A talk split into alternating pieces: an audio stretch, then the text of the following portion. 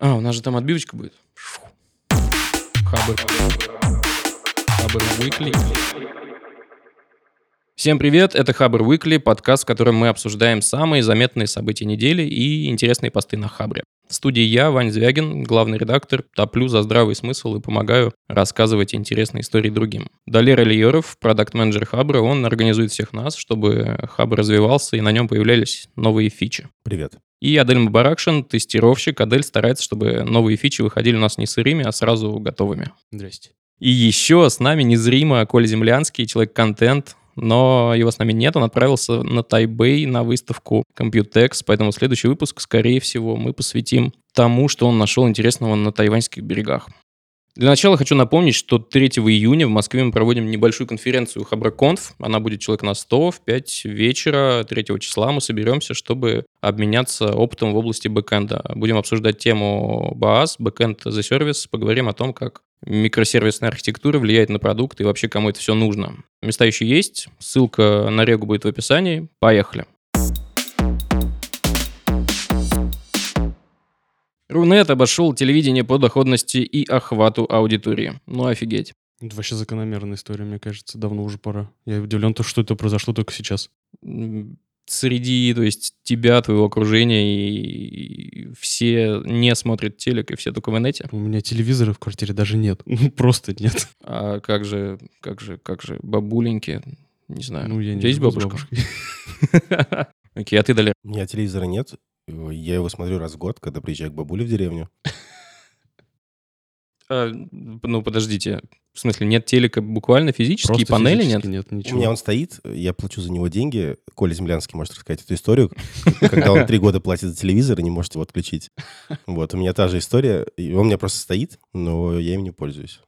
Слушайте, у меня была тема, Ростелеком хотел списать с меня 7 тысяч рублей за услугу, которой я не пользуюсь. А там был такой квиточек, который моя мама случайно когда-то оплатила, подумав, что это типа... Стан... А он выглядит очень стандартно, как от ЖКХ. Она его оплатила, и факт оплаты считается началом, э, собственно, ваших отношений с Ростелекомом. В общем, я бодался с ним несколько месяцев. э, Дошло до того, что я спросил, записывается ли сейчас наш разговор. И чуть ли не с мутюгами э, там не пользовался, не буду пользоваться, платить не буду. И, в общем, отправляйтесь на Северный полюс, чтобы вас там медведи... В общем, вы поняли.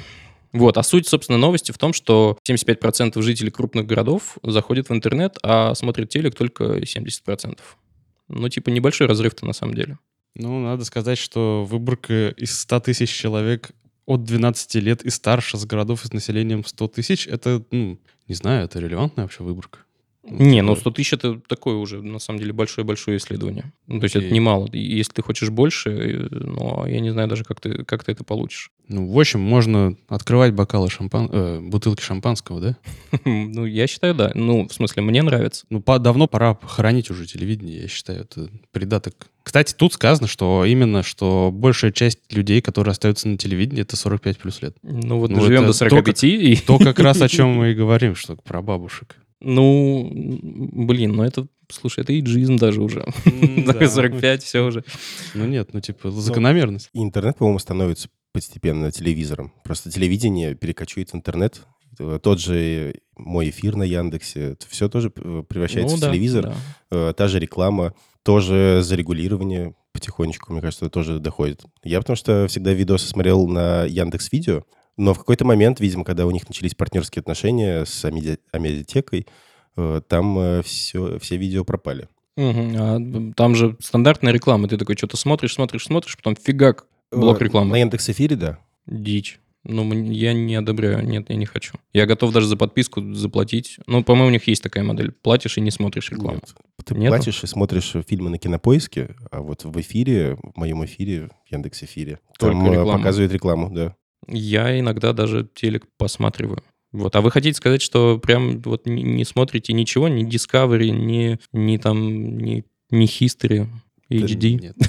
Нет. Типа, если я хочу что-то из э, категории Discovery узнать, я просто залипаю в Википедии. Ну, типа, так случается иногда. А вообще, какие... э, Ты говоришь, типа, если хочешь э, быть в курсе какой-то новости, да? Мгм. И вот кроме новостей, например, что на телевизоре, на телевидении выходит своевременно? Все самые свежие новости на самом деле сначала появляются в интернете. Не, ну, конечно, там скорость реакции минуты. Ну и, и ты в курсе вообще именно в, в потоке всего э, э, информационном этом потоке как раз именно через интернет.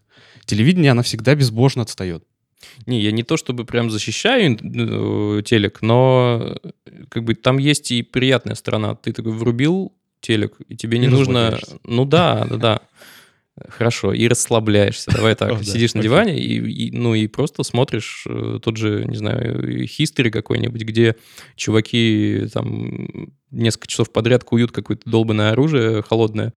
Ну, просто, просто по фану можно посмотреть. Тебе главное решать ничего не нужно и выбирать ничего не нужно. Я, короче, считаю, что телевидение — это придаток атовизм или как архаизм, именно потому, что у тебя нету никакого выбора. Потому что ты строго ограничен тем, в какое время там что-то показывают. Если, не дай бог, опоздал, то все. У тебя нету шансов как-то это наверстать. А в интернете что, ты спокойно, во-первых, выбираешь, что смотреть, когда смотреть, как смотреть. Ну, как компромисс между этими двумя мирами есть IP-телевидение.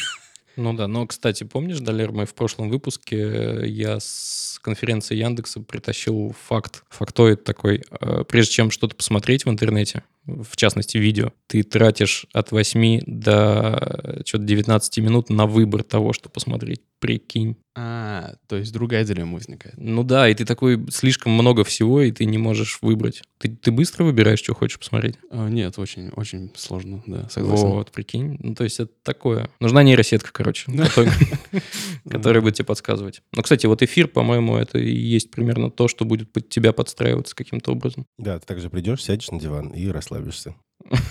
Поэтому Netflix становится популярным, да? Netflix огонь. Давно уже есть. Просто раньше их было мало, а сейчас они Они- прям везде-везде-везде. Да, это круто. И прям они даже хороши. Я как переводчик одобряю. О, кстати, про рекламу вопрос. На Да. самом деле. Вы используете блокировщики? Э, Я нет, потому что я... Ну, смотри, на Хабре точно не, не отключал, не использую, потому что я хочу понимать, как для юзера со стороны выглядит наш сайт. Да и как-то и вообще не использую. Есть же, типа, термин даже баннерная слепота, и я как-то фильтрую ее, и мне пофигу. Далер? Я иногда нахожу там интересные предложения.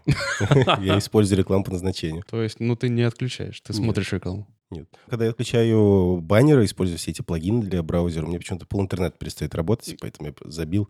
А ты отключаешь? их. Я отключаю жестоко, э, рубаю на корню. То есть, если даже есть какая-то назойливая реклама, которая проходит сквозь вот эти правила от блокера, я, я, я нахожу себе силы и время, чтобы настроить вот э, и вырезать конкретно такой элемент. И, кстати, О, Я считаю, что если какой-то сайт из-за блокировки рекламы перестает работать, то и черт с ним. а, Я знаете, чем пользуюсь? Есть э, расширения для браузера, которые обрезают всякое назойливое, в частности, на Фейсбуке. Для Хрома есть рас- расширение Nudge, называется. Оно тебе левую и правую боковые колонки просто нафиг убирает, и вот все эти там баннеры и классные события, которые там уже 100 твоих друзей хотят посетить, они тебе не- ну, как бы вообще не лезут в тебя, и у тебя остается только, собственно, лента, и строчка от Марка, типа, что случилось? Это же Вот. расширение, по-моему, помогает еще меньше заходить в Facebook, потому что там при каждом заходе появляется слайдер, который тебе нужно провести, чтобы попасть да, на страницу. и чем чаще ты заходишь, Да. тем, тем более геморройный этот слайдер тебе мышкой нужно прям таскать. А, я, я даже слышал про это расширение. ARM выпустил новые процессоры. А Это вполне себе знаковое событие. Ну, вообще, в целом, если посмотреть, как развивается вот а, именно технология ARM, семимильными шагами. Вот как раз ARM вообще э, с момента появления всегда вроде бы как бы считался такой очень, ну, как сказать, догоняющей технологией, которая за десктопными нормальными процессорами, ну, все никак-никак не могла поспеть. Вообще никак. И в итоге сейчас мы пришли к такой ситуации, что десктопные процессоры уже все, они как бы стагнируют а и практически не развиваются уже на самом деле много лет. Я недавно столкнулся с этим вопросом, потому что я покупал себе новый процессор, и я реально обратил внимание, что за последние лет пять, да даже, может, и побольше, ничего в процессорах десктопных не Ну, изменилось. может быть, энергопотребление, но Да в тоже десктопе ты особо этого не замечаешь. Ну, тоже не сильно, да. А ARM развивается прям, ну, очень быстро. Они сейчас выпустили вот эти 7-нанометровые, э, на 7-нанометровом техпроцессе новый процессор G77, кажется, да? Угу, G77. Вот. Он в целом не сильно отличается от предыдущего G76, да? Ну, как они говорят, сколько здесь? Типа 30% выше производительность в среднем по сравнению с предыдущим поколением, и еще добавили специальную обработку операций машинного обучения и увеличили производительность в этом на 60%. Слушай, ну у меня всегда вопрос к таким заявам, типа, а как считали? Это же, скорее всего, были синтетические тесты, а не нереальная производительность. Там в, в браузерах, в количестве открытых вкладок. А мне-то хочется понять всегда, Ребзи, я смогу вот 20 вкладок держать, как я люблю, или, или все будет тормозить нахрен? Ну, это же не от процессора зависит, это от памяти, памяти. Да. Ну, от процессора, на самом деле, местами. Ну, а, короче, да. Я считаю, что давно уже пора все носимые устройства переводить на ARM, если вдруг. То есть ноутбуки тоже надо переводить на ARM. Это намного энергоэффективнее, и ну, по производительности они как минимум уже сравниваются. Ну да. Но вот Apple вроде как до 2020 вот. года хочет перевести свои маки Это на, на ARM, да. И, по-моему, даже в каком-то из бенчмарков в, в Geekbench недавно появилась запись о том, что кто-то тестировал там ARM-процессор с маркировкой IPLA, вот этой AP, что-то там. И она, в общем, показывает такую же производительность в этом тесте, как и чипы Intel. Но mm. ничего себе. Ну, это вообще круто. Ну, тут вопрос в ПО. Это же все-таки разные, разные инструкции у этих mm-hmm. процессоров. Соответственно, ПО надо переписывать. Если Apple там делает свой Project Marzipan для того, чтобы тебе было проще портировать приложуху, а в будущем, насколько я понимаю, вообще планируют сделать так, чтобы ты писал одно приложение и под там условный iPhone и под Mac, то что с Windows, я вообще фиг знает. Ну, у них даже ведь отдельная операционка есть под DRM процессоры. Ну у да. Windows? Да, есть. Как, которая... Windows Lite, кажется. Да. Или Windows, Windows S. И они сейчас делают Ой, слушайте, Windows это все маркетинг какой-то адовый, потому да, что я помню Windows что-то CP или как-то так он назывался. Ну, у них на самом деле много вариаций, там вплоть до торговых автоматов у них. так что легко запутаться вообще. Но в целом, да, это, конечно, безусловно, вот сам процесс перехода может быть довольно болезненным в плане того, что действительно придется... Это просто расширяет парк устройств, это раз, вот этот зоопарк этот растет.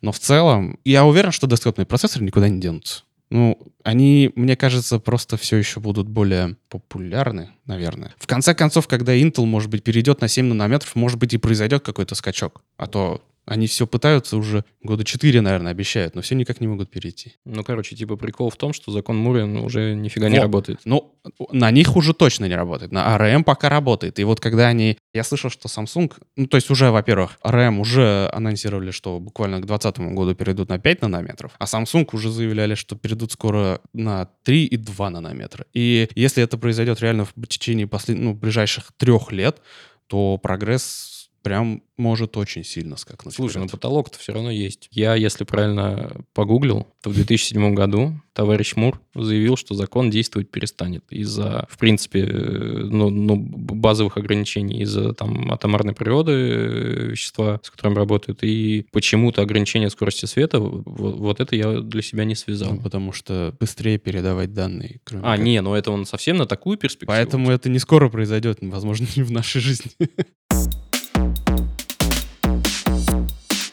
Давай-ка зачитай нам, что в России формируют единую систему.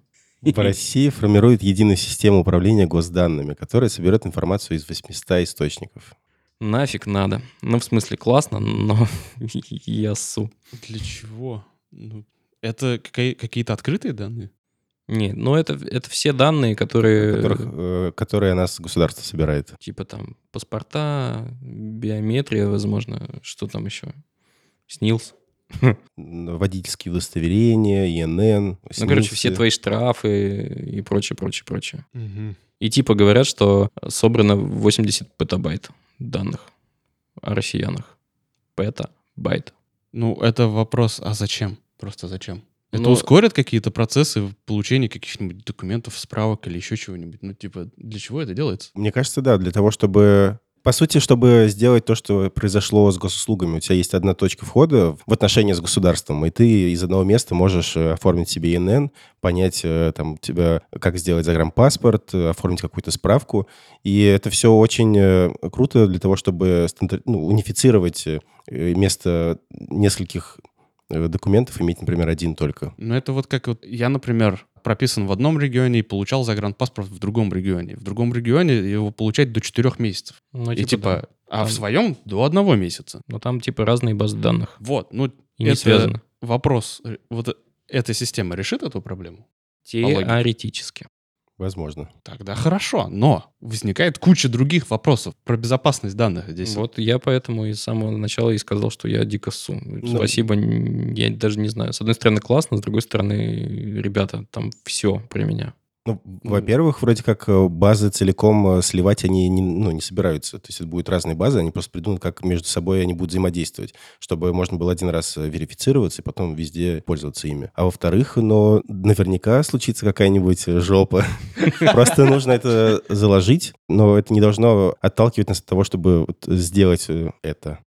Ну, нет у меня никакого доверия к этой инициативе, в общем. Не, я за то, чтобы все было удобно и классно. Мне, мне нравится, что сделали с госуслугами. И, там для москвичей есть портал МОСРУ, и там тоже все неплохо. Но, блин, 800 источников, они, они же собираются сделать типа такую эталонную базу данных, которая будет сверяться со всеми остальными и говорить всем остальным, что вот, вот в этой базе самая актуальная и правильная штука лежит. Обращайтесь в случае, если вам надо там посмотреть на мой паспорт, вот сюда. Если, э, там, не знаете, права мои нужны, то вот, вот в эту базу смотри, и здесь все, все правильно и актуально. Но, блин, чтобы это сделать, сколько времени-то уйдет? Это во- вообще не быстро. 800 источников, они разрозненные, все не стандартизированы, как они это сделают. Короче, мы скептически с Аделем, а Далер что-то на позитиве. Э, Плюс э, к скептицизму с 50-х годов, оказывается, хотят у нас сделать такую штуку. Она раньше называлась ОГАЗ. Это как это расшифровывается. В общем, в 50-х годах хотели объединить э, все базы с данными о людях, о гражданах. И вот мы здесь. Нет, ну, конечно, пусть попробуют. Может быть, это вот, скажем так, поможет нам избавиться от большой кипы документов, которые необходимо с собой носить. Ну, типа, есть паспорты, СНИЛСы, там, ИНН отдельно, все. Вот это, это все постоянно надо как-то с собой куда-то таскать. Главное, теперь- дома еще найти. Дома найти — это самая большая проблема. А теперь, может быть, как-то получится, да не знаю, банально приложение на телефоне взять там, показать там на, в кассе этого какого-нибудь заведения, да, и все документы про тебя сразу найдут. О, два, два, две мысли. Первое. Я тут получал посылку с Алиэкспресса, и мне внезапно добрая женщина в Почте России сказала, а что ты мучаешься и заполняешь каждый раз бланки? Давай мы тебя сейчас зарегаем, и Ну, ты будешь мне просто говорить код из СМС. И я такой, вау, ничего себе, так бывает. Ну, это неплохо. Вот я, кстати, пользуюсь этой штукой уже месяца два, это реально неплохо, по- потому что, во-первых, позволяет получать тобою посылки другого человека. Да, Раньше это прикольно. вообще-то было невозможно. Там же, получается, костыль, чтобы кто-то там, там условно, девушка моя пойдет, скажет, здрасте, я Ваня Звягин. А. Да, и она такая пишет мне, что там в СМС, что там в СМС, а телега глючит, и все глючит. А, ну, Вот, и вторая мысля. У меня есть э, знакомый, у которого чип в руке, и он, типа, проводил эксперимент около года. Мы с ним вместе работали в лаборатории Касперского. Он э, на этот чип завязал проездной в метро, проход в офис, ну и был таким, типа, джедаем, рукой махал такой, типа, двери откройтесь, они открывались. А Он проводил эксперимент, насколько, ну, короче, все к тебе привязано, и насколько, на самом деле, это все серьезно. Весь твой, типа, этот цифровой след, который ты оставляешь. И к каким выводом он пришел? Страшно. То есть Ну, типа- наследил везде. Да, наследил везде, и чип не то чтобы вытащил, но более мощный и новый вставлять не собирается, потому что реальных плюшек, ну, не так много пока что. Э, Я могу свой позитив пояснить по поводу этой новости. давай. Вот эта единая система, она поможет сделать отношения с государством более формализованными. И чем более прозрачной будет э, вся система управления, тем меньше будет разных э, перегибов, коррупции и всего такого прочего. Кстати, это будет крутая идея, если это б- позволит людям больше информации узнавать о, например, каких-нибудь депутатах. Ну, то есть понятно, что должна быть какая-то защита личности, Мгм. чтобы нельзя было узнать что-то нехорошее, недоступное общему взгляду, да? Или то, что можно использовать в каких-то корыстных целях. Но мне кажется, вот как насчет прозрачности, это, блин, можно же как-то... Ну, вот Единый реестр депутатов. ну, типа, да, типа ре- реестр депутатов. Это как... Почему вот, э, когда принимается закон об изоляции Рунета, всплывают такие нюансы, что, блин, один из э, авторов этого законопроекта вообще сидел. Ну, как можно таким людям верить? Ты- Ну, это в целом, хотел сказать, не приговор, но нет, это, это был приговор, но ну, типа не, не на всю же жизнь он... Вот, короче, мне вот в этом разрезе было бы интересно, действительно. Мне почему-то кажется, что вот эта вот унификация, она ведет к тому, что э, больше доверия между людьми будет. А доверие это, мне кажется, в целом всегда выгоднее. И с психологической точки зрения меньше думать о том, что тебя может кто-то обмануть, и с экономической точки зрения. Потому что у нас э, и общество, мне кажется, в целом все построено на доверии. То есть ты один раз даешь экзамен, например, получаешь права, и тебе как бы доверяют. Можешь есть сколько хочешь, э, мы не будем тебя проверять. Пока не нарушишь, да. И в этом случае, конечно, что-нибудь случится, данные куда-нибудь наверняка сольются когда-нибудь, может быть. Вероятность такая есть. Но просто нужно придумать, что в этом случае делать. Но не з- губить идею вот именно опасениями, что случится что-то, какая-то проблема. Не, мне кажется, мы с Аделем не, не против реализации, нам просто страшно. Бояться и делать — это нормально. Не, я не против самой идеи. Я вот как раз реализации больше всего и боюсь. Потому что если они ее сделают плохо, ну, а это просто можно было не делать. Проще, ну, как, лучше было бы не делать.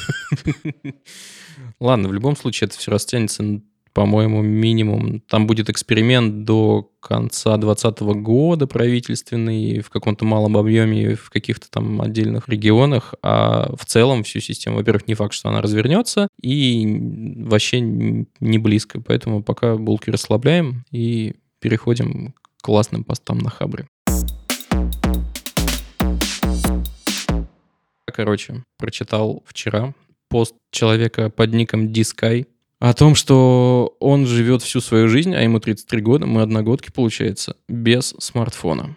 И там 640 комментариев уже под, его постом, и все такие, да как ты вообще смог-то? И главное, он признает, что, типа, это нездоровая фигня. Вот это, кстати, реально классная тема. То И, есть, и это подкупило. Вот, да, потому что людей, которые там орут, что «Ой, я не смотрю «Игру престолов», их полно. Но Да. это просто смотрится по-детски, потому что, ну, они как будто пытаются как-то, не знаю, придать себе значимости, да? А этот человек так пост написал, что кажется, что, ну, он действительно, ну, как-то так сложилось, что он живет без смартфона. И сам признает, что это неудобно, сам признает, что это непрактично, ему постоянно нужно, ну, типа, окей, ему не нужно постоянно искать зарядку, но Ну, это- он все время как-то в отрыве от общества, то есть у него нет ни мессенджеров, ни новости он не может своевременно узнать как-то, да, и он, он понимает, адекватно подходит к этому вопросу и говорит, что да, это неудобно. Да, и в конце он еще резюмировал, что он покупает себе смартфон. Да. И типа аскеза закончена. Сдался. Компромиссом для таких людей может быть, э, могут быть телефоны на KaiOS. Например, банан нокиевский, этот желтый, который вышел А. недавно. Но он на KaiOS. Это смарт-телефоны в кнопочном виде. Там есть и 4G, и возможность раздать интернет через э, Wi-Fi. И даже Google Ассистент есть. И Google очень много денег вливает в эту операционную систему. Короче, я правильно понял, что это просто такой форк а- Android OS? Ну, только такой Это, дистрибутив это упрощенный. форк э, Mozilla OS. Mozilla же Mozilla. когда-то делала свою операционную систему и свои смартфоны. А, Это, да, в общем, да, было форк той системы. И, это, в общем, фич- фичер-фон такой для развивающихся рынков, в основном для Индии в первую очередь. И они, собственно, по-моему, больше всего телефонов э, производят с этой Но операционкой. на нем поддерживаются андроидные приложения, правильно? Или По-моему, только специальные? Нет, ну, мозиловская операционная система, на нее можно было писать э, на HTML, JavaScript с CSS. По сути, вот эти приложения и поддерживаются. Ну, то есть там есть какой-то типа минимальный набор для, не знаю, у тебя есть камера, Камера, э, интернет. карты. ты можешь послушать музычку, карты посмотреть. Yes. А там экран меньше, больше, он, ну, он поменьше, чем там В у лопат. среднем такой же, как у всех кнопочных. 2,4 дюйма и там 3,5. Не, ну ладно, раньше как-то жили, там Nokia N95, я вообще кайфовал, и было нормально. Ну да, но мы типа не знали, что может быть лучше. Тогда это вообще-то было острием прогресса, можно сказать. Ну а сейчас, ну я, откровенно говоря, не понимаю, зачем брать такие телефоны. Ну, а, окей, ты можешь типа взять э, просто мешок таких штук, ну, типа телефонов за, там, не знаю, по 10 баксов, да? Ну, это не 10 баксов. Ну ладно, мне кажется, они- подороже. Они, они стоят в том-то и дело, что дороже. Ну, 20, да, допустим. Но эти телефоны и не для тебя делались. Они Ну вот, а делались зачем э, мне такую для развивающих стран, где люди просто не могут себе позволить какой-нибудь дорогой смартфон. Та же инициатива Гугла Android One, она как раз тоже направлена именно на вот эти развивающиеся рынки, типа Индии, там еще есть. Ну, в общем, главный вопрос. Вы представляете свою жизнь без смартфона по утрам? Вообще, когда-нибудь, ладно, не по утрам. Ну, должен признаться, я иногда устраиваю себе детокс прям. Я выключаю вообще все. То есть ты осознаешь, грубо говоря, угрозу. Не угрозу. Э, Я как бы в ладах с собственным мозгом, я осознаю, что очень много входящей информации его начинает немножко парить, и он начинает подзакипать. Поэтому там иногда, я не скажу, что это регулярно, там у есть расписание, не, я просто ощущаю, что типа, блин, ребят, хорош, надо что-то подзавязать. Я выключаю все, выключаю там смартфон, даже телек не врубаю, и остаюсь наедине с аналоговыми вещами, типа гитары, книг. Мгм. И вот я могу так выходные И как- провести. А, выходные как? Ну, типа, да. Больше нет, потому что... Потому что больше там начнется, не знаю, мама начнет писать и такая, блин, Ты ты, не умер?» отвечаешь. Ну, типа того, да. Нет, ее можно предупредить, но она все равно начнет, там, сестре позвонит, и скажет, «З- давай мы к нему заедем, что-нибудь такое. И Ну, то есть э, у тебя этот э, детокс не ограничивается только отказом от телефона. Ты вообще от любых... э, Ну да, от любых раз- экранов. раздражителей скорее. Окей, а вы что? У меня достаточно много лет уже почти все уведомления отключены. Э, Есть только на звонках, на Телеграме, потому что я ими пользуюсь как смс-ками. Там ограниченное число, число людей мне пишет туда. Вот. Э, Еще на айфоне появилась классная фича. Можно ограничить по времени какие-то приложения, поэтому вс- для всех соцсетей э, я там себе зарезервировал час-два, по-моему. Если я превышаю, мне он показывает, типа, время, лимит исчерпан, пользоваться не можешь. Можно, Там конечно, довольно э, просто на- нажать кнопочку «Я передумал». но э, я нажимаю, конечно, разблокирование на 15 минут, но при этом я значительно реже стал все равно заходить в соцсети с, э, с этим экраном, чем без него. О, есть еще такая прикольная фича. Я себе все раздражающие и отвлекающие вещи, типа там Фейсбука, э, переместил на самый последний экран в айфоне. А у меня их типа там 10.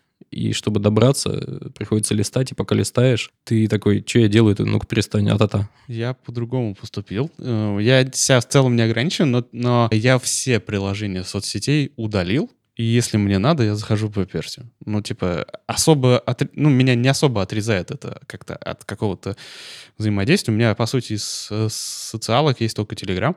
И там, кстати, появилась реально крутая тема, что у меня там огромное количество каналов накопилось со всеми тупыми мемасиками. Теперь их можно архивировать. Да, эта тема. Это круто прям. Это Удобно. на случай ядерной войны, типа. Нет, это, а, это просто добавляет к тебе еще один пункт, куда ты можешь, грубо говоря, с- как в мусорку сбрасывать все каналы, которые тебе не нужны. И тебе просто дополнительная ступень доступа, ну, тебе чуть-чуть А. усложняет доступ. А, ну это типа туда. такая папка, она называется Да. архив, и ты Да. туда заходишь, и там вот это все живет, и Да. оно живет как бы в, ну, в том состоянии, в котором ты скинул в архив, или обновляется? Обновляется, А, постоянно ну, приходит. то есть это такой себе архив, не архив. Ну, такое. По сути, это то, что давно просит от Телеграма. Сделайте уже отдельную вкладку с группами, куда можно Да. сложить все группы. Это очень удобно. Ну, пожалуй, да, я бы хотел, что-то их расплодилось. Я даже, кстати, на ноутбуке никакими приложениями не пользуюсь, только через веб-версии. Ну, во-первых, это экономит оперативку, Потому что, чертовы слаки, мотормосты — это все электрон, и электрон Да. — это отдельный инстанс браузера, который жрет дополнительно оперативы. А во-вторых, ну, можно отдельно настраивать уведомления. Везде, во всех чатах я по умолчанию отключаю уведомления и включаю только там, где мне реально надо. Вот только так. В Фейсбуке недавно прочел пост, э, историю про девушку, у которой э, телефон был жутко разбит в какой-то трещ- в каких-то всех трещинах, чехол весь ободранный. При том, что сама девушка вроде бы была приятная, и не скажешь, почему у нее такой телефон. Вот. И она сказала, что мне просто стыдно доставать его, и я по- пользуюсь таким вот лайфхаком. Он меня весь э, в непотребном виде, я его на людях не достаю, не- редко очень им пользуюсь. Есть его- еще, есть еще такой вариант. Не уверен, что она специально его разбила и потрепала. Берет новый iPhone и прям в магазине разбивает. А, короче, получается, что мы все такие осознанные здесь Ну, собрались. Плюс-минус вроде да. Ну, ничего себе. Ну, получается, что проблема просто есть. Э, Конечно, но сейчас же э, экономика внимания, и Мгм. все борются за наше внимание. Поэтому, да, мне кажется, есть такая проблема. Все вот эти вот бесконечные пуши. Мне даже немного неловко, что мы отправляем нашим подписчикам ВКонтакте этот пуш. Надеюсь, все уже отписались, кому не нужен был подкаст. Слушай, там мутные какие-то настройки. Если что, мы не специально. Простите нас. Во, мне очень понравился этот пост. Э, Это советские мечты о будущем пользователя Дерпримус. Написал совершенно замечательный пост о мультфильмах, которые были выпущены в 80-е годы в Советском Союзе, про то, как тогда видели будущее. Честно говоря, я вот прям положа руку на сердце, с удовольствием посмотрел все, что он там перечислил, потому что, ну, все это как-то прошло мимо меня. Ну, я просто не ребенок 80-х, наверное. И очень интересно за всем было это, все это было смотреть. И, ну, я читал большую часть вот книг. Там, например, был мультик, который называется «Перевал». Он снят по роману Кира Булычева «Поселок». Я с удовольствием прочитал этот роман в детстве еще. Я не знал, что по нему есть мультфильм. Очень рекомендую. И все остальные видения, э, ну, то есть вот все остальные идеи, которые были вот в этих мультфильмах, они, ну, как бы сейчас кажутся очень наивными, но в целом довольно визионерскими. Ну, то есть самый первый мультфильм был про танк с искусственным интеллектом, который читает мысли людей. Мгм.